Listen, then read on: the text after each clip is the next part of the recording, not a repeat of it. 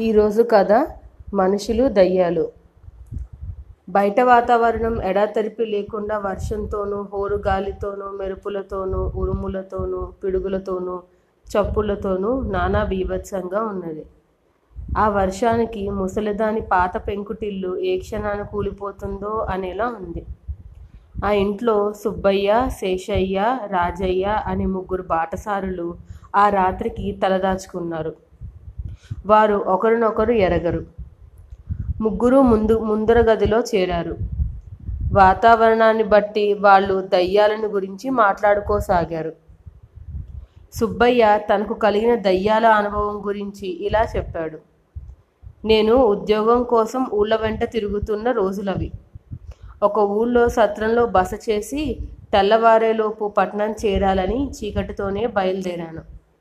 సత్రంలో మనుషులు నన్ను ఆపాలని చూశారు. దారిలో ఒక వల్లకాట్లో చింత చెట్టు మీద ఒక దయ్యం చేరిందని అటుగా వెళ్ళే వాళ్ళని ఏడిపిస్తుందని అన్నారు. అయితే నాకు దయ్యాలంటే నమ్మకం లేక చీకట్లోనే పట్టణానికి బయలుదేరాను. శ్మశానం ప్రాంతం చేరేసరికి గుడ్లగూబల అరుపులు నక్కల ఊళ్ళలు వినిపించాయి. నేను చింత చెట్టు చేరేసరికి గుబురుగా ఉన్న చింత కొమ్మలు కదిలాయి. నాకు కొంచెం భయం వేసింది కొమ్మల మధ్య తెల్ల తెల్లగా కనిపిస్తూ దయ్యం కాబోలు. ఎవరు వారు? ఎంత ధైర్యం ఈ వైపు రావడానికి? అని భీకరంగా అరిచింది. నాకు ముచ్చమటలు పోసాయి అయినా ధైర్యం తెచ్చుకుని నేను దయ్యాన్నేలే అన్నాను. కొమ్మల్లో నుంచి వెర్రికకి వినిపించింది. ధబీమని చెట్టు మీద నుంచి ఎవరో కింద పడ్డారు. నాకంతా అర్థమయ్యింది. వాడెవడో దయ్యంలా నటించి అందరినీ భయపెడుతున్నాడని. వాణ్ణి మోసుకుని ఊళ్ళోకి వెళ్ళి ఇదిగో మిమ్మల్ని పీడిస్తున్న దయ్యం అని జరిగిందంతా ఊళ్ళో వాళ్ళకి చెప్పాను.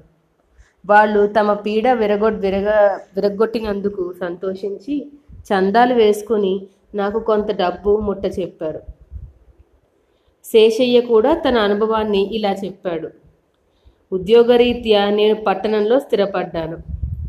కానీ ఉండడానికి ఇంకా ఇల్లు చూసుకోలేదు. పట్నంలో ఒక చివరుగా పాడుపడిన పెంకుటిల్లు ఉన్నది. అది దయ్యాల కొంపని చెప్పుకునేవారు. నాకు దయ్యాలంటే భయం లేదు. అందుకని ఆ ఇంట ఉండడానికి నిశ్చయించుకున్నాను. ఆ రాత్రి భోజనం చేసి ముందు గది శుభ్రం చేసుకుని లోపల గడియ పెట్టి నిశ్చింతగా నిద్రపోయాను. ఒక రాత్రి వేళ అలికిడికి మెలకు వచ్చింది. ఇల్లంతా రకరకాల చప్పుళ్ళు లోపల గజ్జల మోత.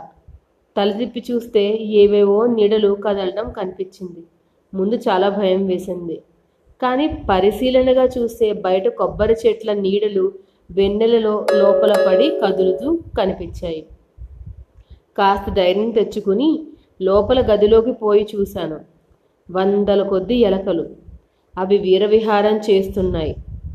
ఆ చప్పుళ్ళే నే విన్నది. నన్ను చూడగానే ఒక పెంపుడు పిల్లి మ్యావ నరిచి దాని కాళ్ళకు కట్టిన గజ్జల చప్పుడు చేస్తూ కిటికీలో నుంచి బయటికి వెళ్ళిపోయింది.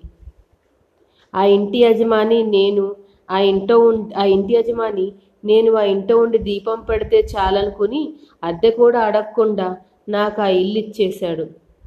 దయ్యాలు లేవు భూతాలు లేవు అంతా మన భ్రమ. అన్నాడు. తర్వాత రాజయ్య కూడా తన అనుభవాన్ని ఇలా చెప్పాడు. ఒకనాడు వీధి వెంట పోతూ ఒక ఇంటి ముందు చాలామంది మూగి ఉండడం చూశాను. ఆ ఇంట్లో ఒక అమ్మాయికి దయ్యం పూనిందట. ఎవరో భూత వైద్యుడిని పిలవమంటున్నారు. నాకు దయ్యాలంటే నమ్మకం లేదు కదా.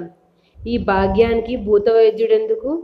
నేనే దాని క్షణంలో వదలగొడతా అని చెప్పి వెర్రిగా వాగుతున్న ఆ అమ్మాయిని పక్క గదిలోకి తీసుకుపోయి ఆమె చెంపల మీద చాచి పెట్టి కొట్టి చెప్పు ఈ దొంగ నాటకం ఎందుకు ఆడుతున్నావో చెప్పకపోతే నీ నీ కీళ్ళన్నీ విరక్కొడతా అని బెదిరించాను. ఆ అమ్మాయి వెక్కి వెక్కి ఏడుస్తూ నటించాక ఏం చెయ్యను?